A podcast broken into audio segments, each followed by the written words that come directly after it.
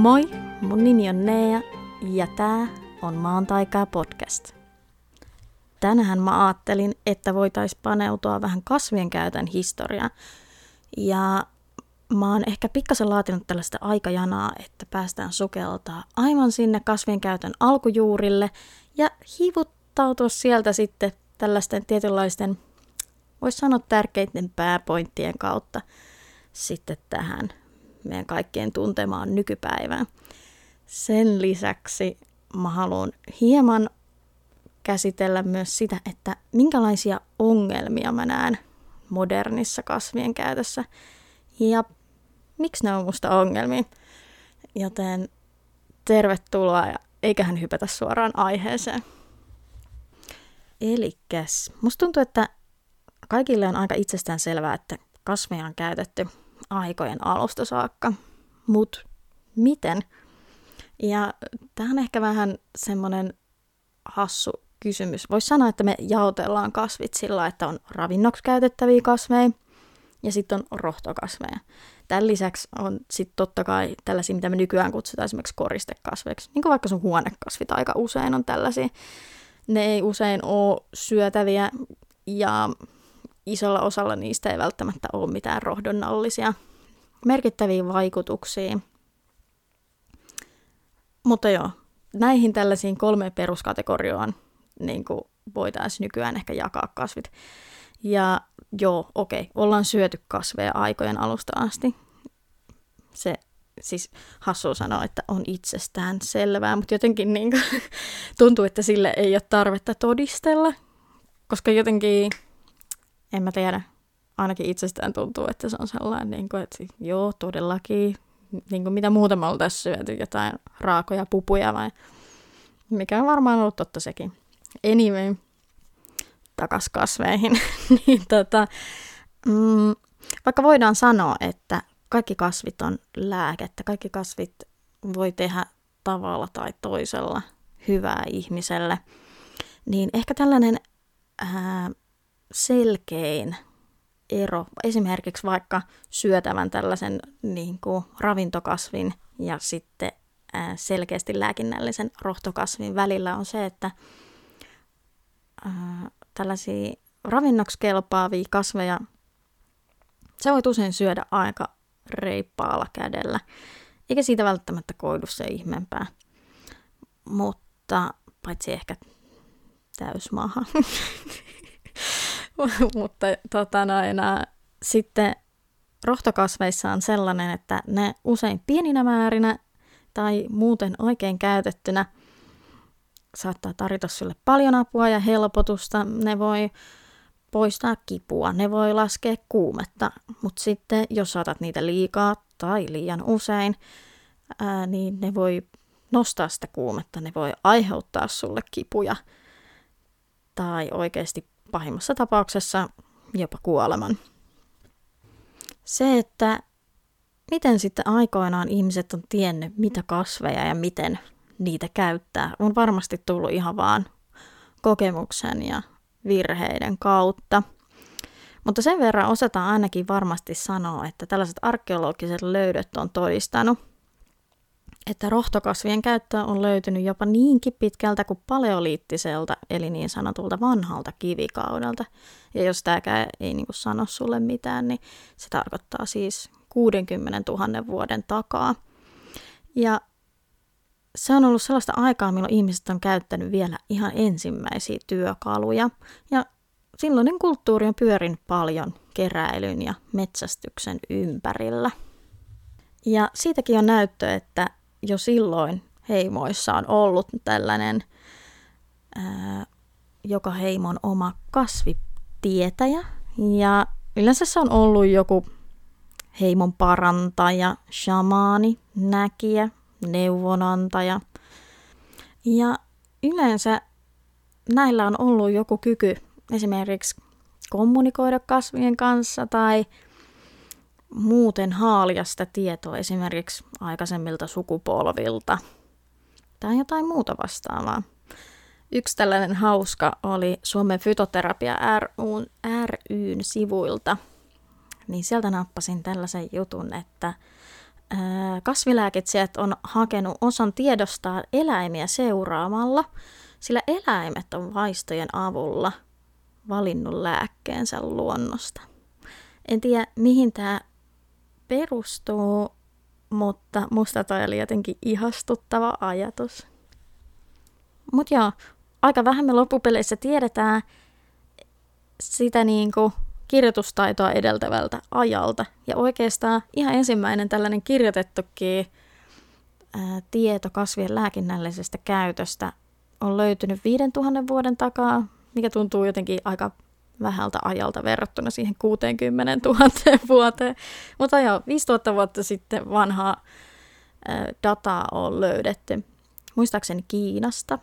Ja sen jälkeen on ollut aika isoja harppauksia näiden löytöjen, erilaisten niin kuin, kirjoitettujen löytöjen välillä, että en nyt muista vuosia, mutta, mutta siis puhutaan kuitenkin, että tässä on saattanut olla tuhansia vuosia välissä, että on löydetty ainakin Egyptistä, muistaakseni oli myös löydetty jotain muinaisia kirjoituksia eri rohtokasveista. Ja sellaista se vaan on ollut. Ja sen mukaan, kun kirjoitustaito on yleistynyt ja kulttuurit on kehittynyt, niin tätä dataakin on alkanut sitten taltioitua enemmän. Ehkä tällaisia merkittäviä, voisi tähän sanoa, ainakin on tämä tyyppi nimeltä Hippokrates, joka loi tällaisen, en tiedä voisi melkein jopa sanoa filosofian, mutta ajatuksen siitä, että mitä terveys on, mistä terveys koostuu, mikä tekee ihmisestä terveen.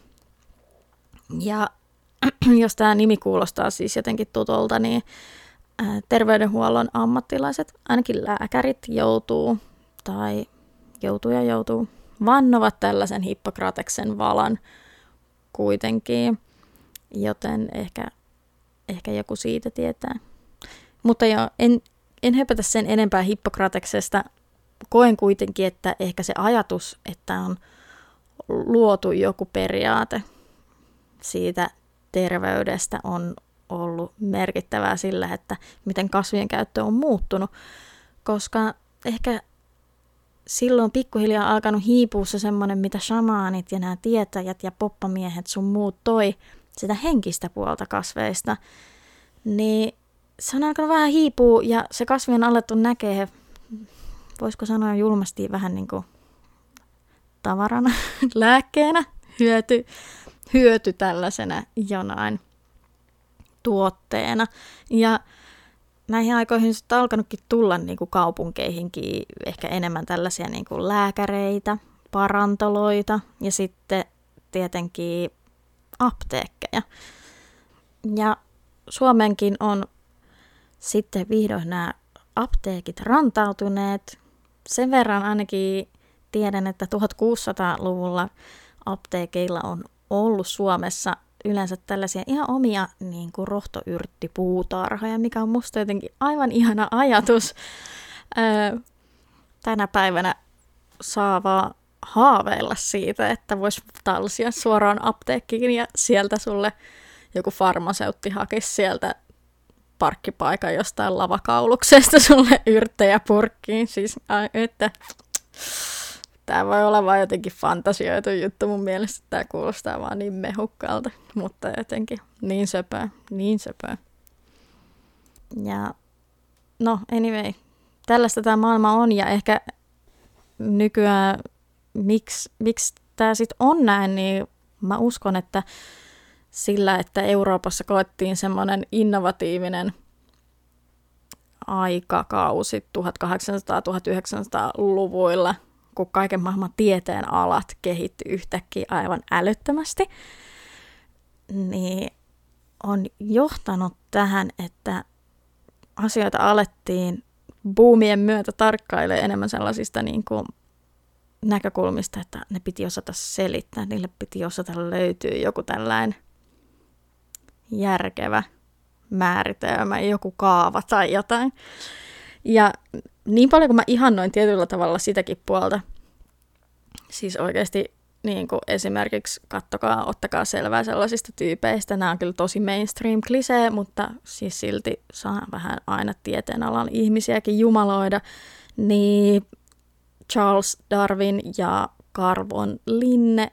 Ehdottomasti suosittelen tutustua heidän tutkimustöihinsä, koska ovat tehneet paljon mielenkiintoisia havaintoja ja tutkimuksia kasveihin liittyen. Mutta joo, katos taas pikkuhiljaa, tämä kärry jotenkin, mihin mä jäin. Niin, ah, aivan, kaiken tämän tällaisen tieteellisen harppauksen myöntä keksittiin muun muassa näitä synteettisiä lääkkeitä, jotka sitten syrjäytti nämä rohtokasvit tällaisesta vakinaisesta lääkekäytöstä. Tällä Suomen mittakaavalla tässä ajassa on kuitenkin mielenkiintoista se, että tällöin äh, samoihin aikoihin on syntynyt ihan ensimmäinen tällainen suomenkielinen lääkärikirja, jonka on kirjoittanut Elias Lönnruut. Ja tässä kirjassa on kuitenkin vielä paneuduttu tosi kattavasti kasvien erilaiseen niin kuin lääkinnälliseen käyttöön ja niiden ominaisuuksiin. Ja Lönnruut oli muutenkin niin kuin hyvin kiinnostunut kasveista, että jos tota noin, kiinnostaa, niin siihen, siihen kannattaa perehtyä myös.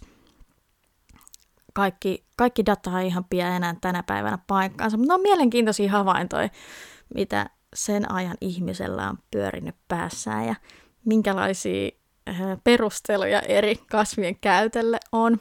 Ja plus siis aivan hulvattomia nimiä on ollut silloin eri taudeille ja kaikkea tällaista. Mä en tiedä, saako sille asialle nauraa. Musta se on ollut hulvattoman hauskaa, miten taudeilla on ollut hauskoja. Ei todellakaan niin jotenkin monimutkaisia nimiä, mitä tänä päivänä. Mutta joo, ottakaa selvää, käykää lainaa vaikka kirjastosta jotain Elias Lönnruutista kertomaan, niin sieltä löytyy kyllä paljon kaikkea.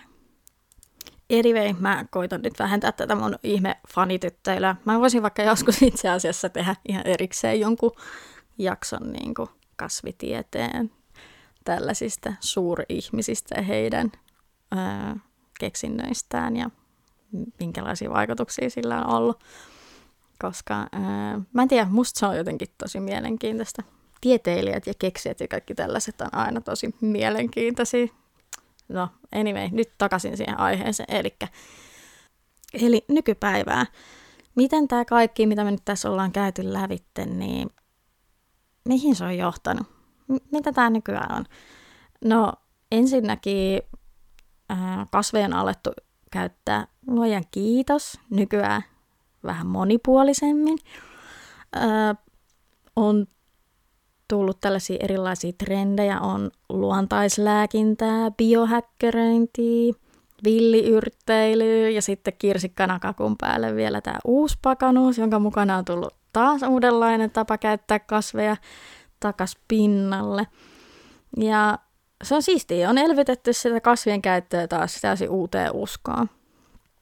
Öö, kasvit on myös tavallaan Tämä hyvä ja huono asia, mutta tuotteistettu.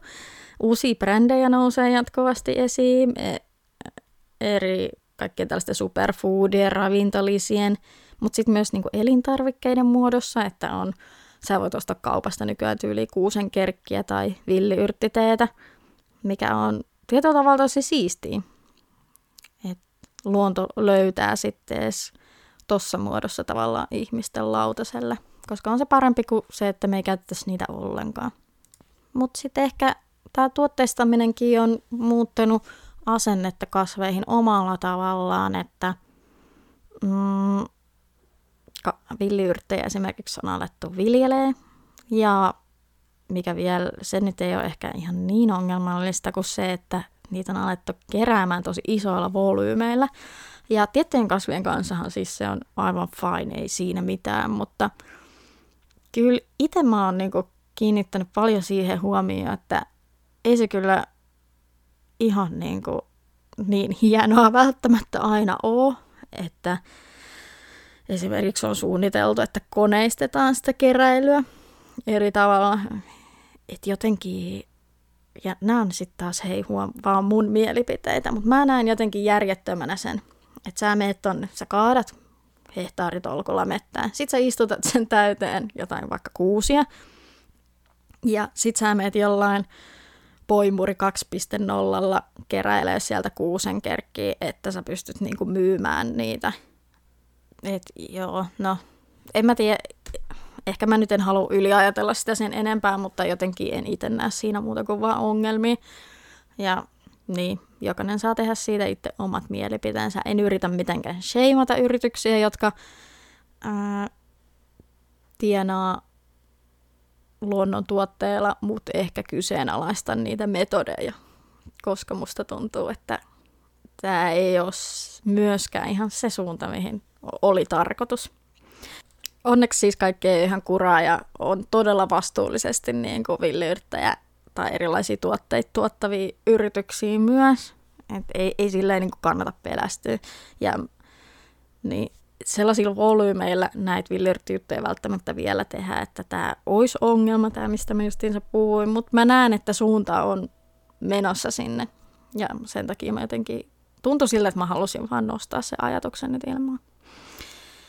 Anyway, tämä kirsikka kakun päällä, eli tämä uusi pakanuus, ää, niin upeina juttuina pakko mainita heti, että on ihan älyttömän siistiä, että tämä ilmiö on tuonut kaikki tämä New Age, henkisyys, pakanuus, jne. Sen, että kasveihin liitetään taas yleisemmin kaikkia niin perinteitä ja niin uskomuksia, astrologiaa, jumaluuksia, kaiken maailman juhlapyhät ja niissä niin kuin erilaiset kasvien käytöt tekee taas comebackia ja musta se, mä uskon, että sillä on hienoja vaikutuksia meidän kulttuuriin. Ja ehkä niin kuin myöskin se, että ne ei niin kuin mitenkään rajaa sitä, että sä voit käyttää niitä kasveja niin rohtona ravintona, maagisena työkaluna, tai sitten ne voi toimia sulle henkioppaana, että sä voit liittää niihin niin paljon tällaisia upeita asioita. Mm. Kuitenkin se käyttö, kasvien käyttö on ottanut vuosien varrella näiden ilmiöiden mukana myös paljon vaikutteita erilaisista jutuista, niin kuin eri aloista, kulttuureista yömäs, ja se ei ehkä sitten ole kuitenkaan tapahtunut ihan ongelmitta. Mm, että tavallaan vaikka paljon hienoja asioita on, niin se on tuonut mukanaan semmoista niin kuin kasvien tosi holtitonta käyttöä. Ja oikeasti mä pahoittelen, että musta tuntuu, että tämä ehkä saattaa nyt suistua loppua kohden ehkä vähän sellaiseksi saarnaamiseksi. Ja mä, mä en oikeasti, en mä halua olla se inhottava tyyppi, joka heiluu täällä koko ajan sormissa, jossa että vittu kun te ette tee mitään oikein. Se ei ole se, en, mäkin olen tehnyt paljon virheitä ja lähtenyt kaiken maailman typeriin juttuihin mukaan.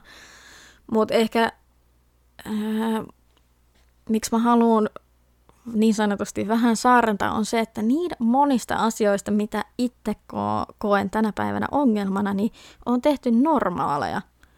Niissä ei nähdä enää mitään väärää. Se, että me voidaan tehdä länsimaalaisina mitä vaan, ja siinä ei mitään väärää.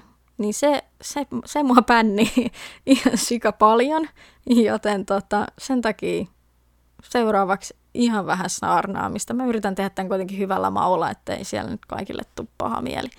Katsotaan, tuleeko tästä mitään. Anyway, kasvien holtitonta käyttöä. Ää, tällaisia on esimerkiksi eteerisellä öljyllä lotraaminen, mikä on yleistynyt todella paljon.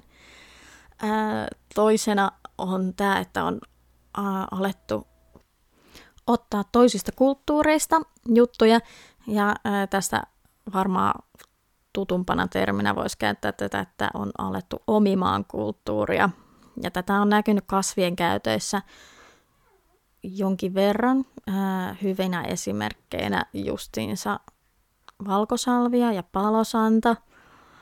Ja hmm, niin, mä oon ihan varma, että siellä mun kuuntelijoissa on ihmisiä, jotka näitä käyttää, mutta joo, mä lupasin, että mä yritän tehdä tätä jotenkin hyvällä maalla, niin ehkä nyt mä vaan sanon, että älä käytä.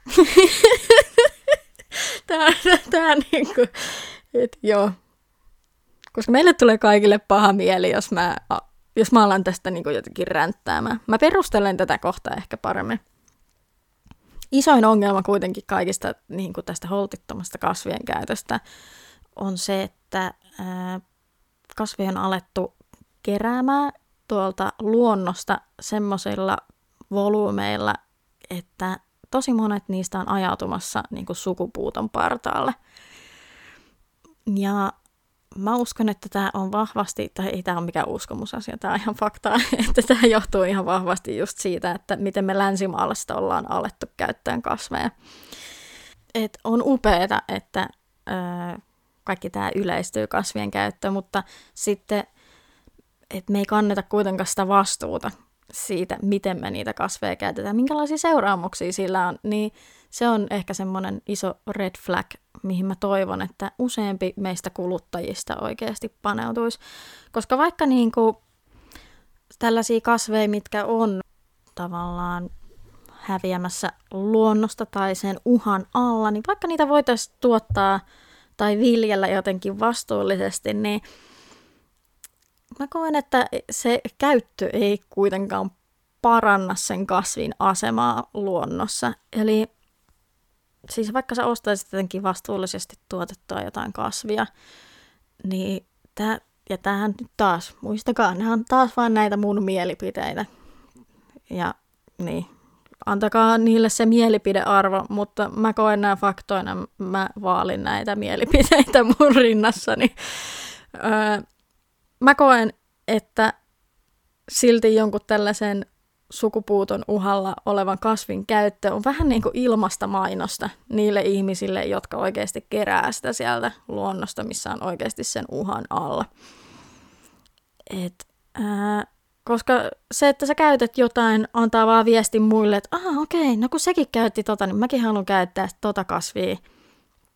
Ja se saa sut ostaa tuotteita tai jotain kasvivalmisteita. Ja ei, ei kaikki me olla vaan sellaisia, että me otetaan selvää, että mistä se kasvi tulee, miten ja miksi. Ja se antaa mun mielestä vaan lisää mahdollisuuksia niille, jotka ei pelaa ihan reiluilla säännöillä täällä maapallolla, niin enemmän mahdollisuuksia niille hyväksikäyttää tuota luontoa ja sitä meidän upeata kasvilajistoa siihen, että kohta sitä ei oikeasti enää vaan luonnonvaraisena ole. Ja mä oon laatinut nyt vähän sellaisen listan, jossa käydään näitä luonnosta katoamisvaarassa olevia kasveja lävitte. Ää, ei hätää, tää, mä yritän, että tämä ei tulisi ihan hirveänä putkijuttuna, vaan käydään vähän rauhassa läpi, mitä nämä on, miksi. Ja mä aion jakaa näistä Instagramiin myös sellaisen listan, eli kannattaa käydä sieltä seuraamassa nimellä Maan taikaa löytyy mun Instagram. Mutta joo, hypätään suoraan tämän listan pari. Ensimmäisenä meillä on valkosalvia ja palosanto. Ja mä nivutin nämä nyt tälleen vähän niin kuin samaan, koska näihin liittyy tosi samanlaisia ongelmia. Et, äh, valkosalvia ja palosanto on molemmat tällaisia nykyään todella trendikkäitä, todella tunnettuja kasveja ja molemmat vaarassa kadota luonnonvaraisena tuolta luonnosta. Molempia viljellään, mutta niin kuin mä tuossa sanoinkin, niin tota, ehkä näen siinä käytössä kuitenkin aika paljon ongelmia, vaikka olisikin viljelty yksilö kyseessä. Toiseksi itse näen ongelmana tämän kulttuurillisen omimisen, että jotenkin mä en niinku, mitähän se voisi sanoa silleen nätisti, mä en koe, että ne, ne vaan kuuluu meidän kulttuuriin. Mä, mä en näe tälle ylempaattiselle niin kuin valkosalvian ja palosanton ihannoinnille mitään loogista syytä. Et jostain syystä jotenkin huomaa, että valkosalvia pidetään sellaisena ää, ylitse muiden olevana kasvina. Se on jotenkin pyhempi kuin kaikki muut, se on jotenkin hienompi, se, se on tehokkaampi ja se, se ei pidä paikkaansa. Siis kaikki kasvit on oikeasti pyhiä, ei ole mitään ylitse muiden kasvia. Se, miksi me suhtaudutaan valkosalviaan tällä on ihan niin siis puhtaasti mainonta, markkinointi ja sen tuotteistaminen, mikä on tämän aiheuttanut. Ja siis mä, mä oon pahoillani me, me ollaan oltu siis vaan oikeasti mainonnan ja tällaisten mielikuvien uhri. Ja that's it. siihen ei ole mitään sen parempaa selitystä. Mä oon, mä oon pahalla, niin näin se vain on. Ö, mutta joo, nämä on ehkä kaksi sellaista ensimmäistä. Mä tiedän, että nämä on vaikeita monille, jotka on hurahtanut näihin kasveihin. Nämä on vaikeita, mutta nämä on niinku niitä ekoja, mistä mä suosittelen oikeasti päästää irti. Ihan hirveästi löytyy korvikkeita. Mä tuun kertoa teille kohta niistä lisää, millä näitä voi korvata. Öö, seuraavana mun listalla on tällainen kuin olibaanipuut. Ja nämä on tällaisia puita, josta saadaan sellaista kuin frankincense. Tämä frankincense löytyy usein eteerisinä öljyinä ja ää, on tosiaan vaarassa kadota. Mä saatan nyt puhua palturia tai sekoittaa johonkin toiseen kasviin, mutta mulla on muistikuva, että tämä ongelma koski nimenomaan Somaliassa kasvavia olibaanipuita. Mutta joo, se suosittelen siitä kanssa päästään irti. Muita tällaisia sitten eteerisistä öljyistä ja itse asiassa suitsukkeistakin tuttuja on tämmöinen kuin santelipuu. Kanssa todella pahassa vaarassa katoa luonnosta. Öö, tällä löytyy varmasti paljon muitakin korvaajia. Mä en nyt heti saa pääni mitä. heti kun pitäisi kertoa jotain, niin sitten lyö tyhjää. Mutta joo, santelipuu, drop it. Öö, tällainen ehkä vähän yllättävämpi on sitten vanilja. Ja mä tiedän, kaikki rakastaa vaniljaa. Niin kuin ah, parasta. Se on ihana mauste. Se, se on tosi yleinen eteerisenä öljynä ää, tuoksuissa, siis kaiken maailman hajusteissa ja tällaisessa. Mutta se on oikeasti myös todella pahassa vaarassa ja mä suosittelen myös välttää tätä myö, niin kuin maustekäytössä. Että vaikka jotain myydään tuolla ruokakaupoissa, niin ei se, ei se tee siitä niin kuin mitenkään vastuullisempaa ostosta. Että, että jos jotain on vaan paljon tarjolla, niin ei se, ei se aina kerro siitä, että se on hyvä juttu ja sitä on paljon saatavilla. Ää, yksi tällainen vinkki, jossa ton haluaa tämän vaniljan jollain kotimaisella korvata, niin suosittelen mesiangerva, oikein ihana tällainen vähän vaniljamainen hento maku. Mm, ehkä sellaisena huomautuksena, että mesiangerva ei sovi, jos sulla on aspiriinille yliherkkyyttä tai allergiaa. Että silloin suosittelen skippaamaan, mutta muussa tapauksessa niin ehdottomasti kannattaa kokeilla. Ja sitä löytää ihan ilmatteeksi tuolta luonnostakin pilvin pimeen. Joo. Sitten seuraavaksi mulla on listalla tällainen kuin American Ginseng. Ja tässä ehkä kannattaa ottaa huomioon se, että ginsengejä on moni erilaisia, niin nyt nimenomaan kyse siitä Amerikan ginsengistä. Eli muut ginsengit täysin fine. Ei mitään ongelmaa seuraavana sitten tällainen kuin ruusupuu. Ja tässäkin niin kuin huom, ruusupuu. Tämä on sellainen Brasiliassa kasvava ää, puulaji. Eli nyt ei ole kyse ruusujuuresta tai sitten tästä kukkana, mitä me sanotaan ns. aitoruusu. Niin ei ei ole kyse näistä, vaan ruusupuu on aivan eri jutska. Tämäkin on usein semmoinen, mikä on eteerisenä öljynä. Kannattaa jo pitää siis silmät auki senkin suhteen. Ja viimeisenä mä halusin ottaa tähän tämmöisen, ei hirveän yleisen, mutta tähänkin törmää aina silloin tällöin, eli hurmejuuri. Tämä löytyy aika usein semmoisella nimellä kuin Golden Seal tai sitten Orange Root, eli oranssijuuri. Mutta tota, joo, aika harvinainen Suomessa, ei ihan joka kaupan hyllystä löydy, mutta musta oli jotenkin kiva lisätä se tähän. Tuntui, että tämä oli oikea paikka sille.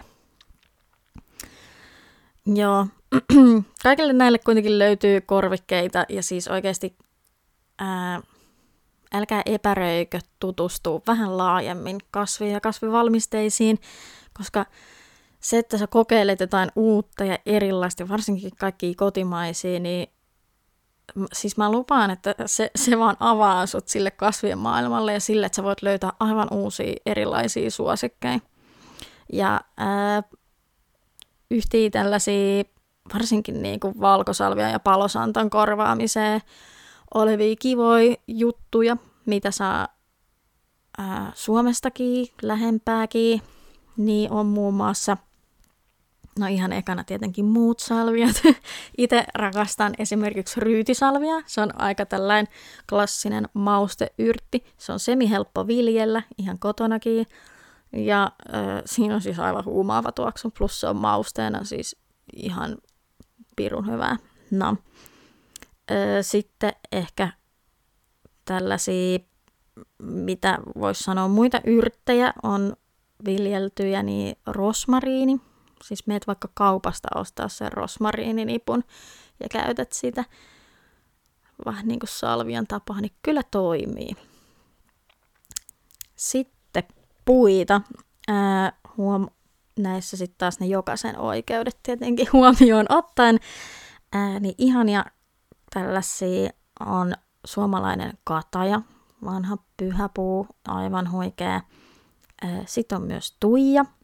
Ja sitten nyt, mitä olen huomannut, että on alkanut tulee enemmän pikkuhiljaa tällaisiin suomalaisiin pikkupuotteihin, niin on tervaskantasoitsukkeet. Niin tervaskanta suosittelee siis sen suomalaisemmaksi, ei varmaan voi pistää. Se on jotenkin, musta se on jo ajatuksenakin aivan huikea, huutaa perinteitä. No, jos sulla ei ole näitä omia metsiä tai et halua käyttää rahaa, niin kaksi tämmöistä aivan ihanaa yrtteä, jota saa jokaisen oikeuksien nojalla käydä keräilee ja jota kannattaa niputtaa suitsukkeeksi, niin on pujo, huikea kasvi nimenomaan just tällaiseen henkiseen työskentelyyn ja toinen paras, paras, paras yrtti ikinä kaikkeen, sian kärsämä. Siis ah, miljoona lehti, tuhat taituri. Tämä siis tällä pöllyttää niin, kuin niin pahat kuin hyvätkin pihalle, jos niin tahtoo. Öö, ehdoton, ehdoton iso iso suositus öö, käyttää sian kärsämää enemmän. Löytyy tosi helposti yleensä jokaisen tien pielestä. Tosi helppo tunnistaa. Kannattaa vilkasta jostain kasviosta vähän tuntomerkkejä ja lähteä etsiä. Joten joo, tässä näitä oli, ja näitä on kuitenkin jonkin verran. Sen lisäksi oikeasti, niin kuin mä sanoin, niin olkaa uteliaita, ettikää ja tutustukaa näihin kasveihin avoimin mielin, koska siis meillä on ihan pirusti kasveja. Tuolla on niin paljon vaihtoehtoja. Ei ole mitään, niin kuin, mikä ei ole niin hyvä tekosyy, että sun pitäisi pitää kynsin ja hampain kiinni jostain sellaisesta, mikä on oikeasti niin kuin, katoamisvaaran alla, koska siis musta se on jotenkin niin sydäntä särkevää vaan.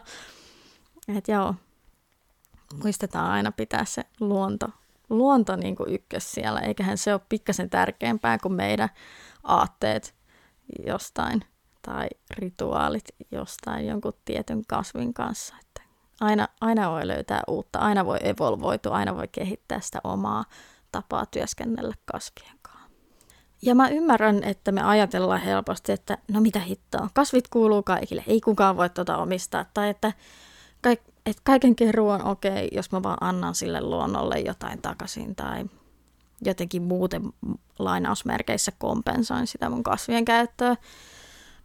Mutta tota, äh, jos mun pitää niinku vielä keksiä tähän joku perustelu, minkä takia mä toivon, että sä alkaisit tarkastella sun kasvien käyttöä uudesta näkökulmasta, niin haluan mainita. Vähän aika sitten kuulin tällainen, kun Felicia Kokotsin Ruiz nosti tosi hyvin semmoisen asian esille, että miksi sä justiinsa oot päättänyt työskennellä nimenomaan vaikka sen valkosalvian kanssa. Miksi se on sun niin kuin, ää, choice of plant? Miten sä voit suomentaa tämän? Miksi sä oot valinnut just sen kasvin? Ja ää, hän puhuu tosi hienosti siitä, että jokainen meistä on tällainen niin sanottu keeper of the medicine. Eli jokainen meistä tulee jostain tietystä kulttuurista tai kulttuureista. Ja jokaisella meillä on ne omat juuret tiettyjen kasvien käytöstä. Niin ehkä tähän loppuun mä haluaisin vähän ää, herätellä sellaista, että mit, mistä sun juuret tulee? Minkä ää, lääkkeen keeper sä oot? Ja ää, muista se, että sä tosiaan oot se. Et, et, et sä on vaan pelkkä mikään kasvin käyttäjä, vaan sä edustat sun kulttuuria ja sä oot näiden meidän kasviperinteiden eteenviejä. Et älä, älä vähättele itseäsi, vaikka et sä tietäis kaikkea meidän kasveista tai meidän kulttuurista, niin muista, että se, se on sun kulttuuri. Ja se on ihan okei oikeasti pysähtyä vähän ja niin kuin pohtia sitä, että tunnet sä sun niitä omia juuria. Ja jos et, tai jos tunnet vaan vähän, niin tutustu oikeasti. Se voi avata ää, ja sivistää ja olla tosi rikastuttavaa. Et helposti tässä kaiken kiireen ja kaupallisuuden keskellä saatetaan vähän unohtaa se, että mistä, mistä me ollaankaan oikein lähtöisin. Joten joo, tällaista pientä pähkinää purtavaksi tähän loppuun ja ei sitten muuta kuin oikeasti mä räppään tämän jakson nyt tässä pakettiin. Kiitos aivan älyttömän paljon, jos kuuntelit tänne loppuun saakka ja muista ottaa mut seurantaan siellä Instagramissa, mut löytää sieltä tosiaan nimellä Maan taikaa. Ja mä toivotan sulle aivan huikeeta loppupäivää ja toivon totta kai, että tuut joskus toistekin kuuntelee. Mutta siihen asti, heippa!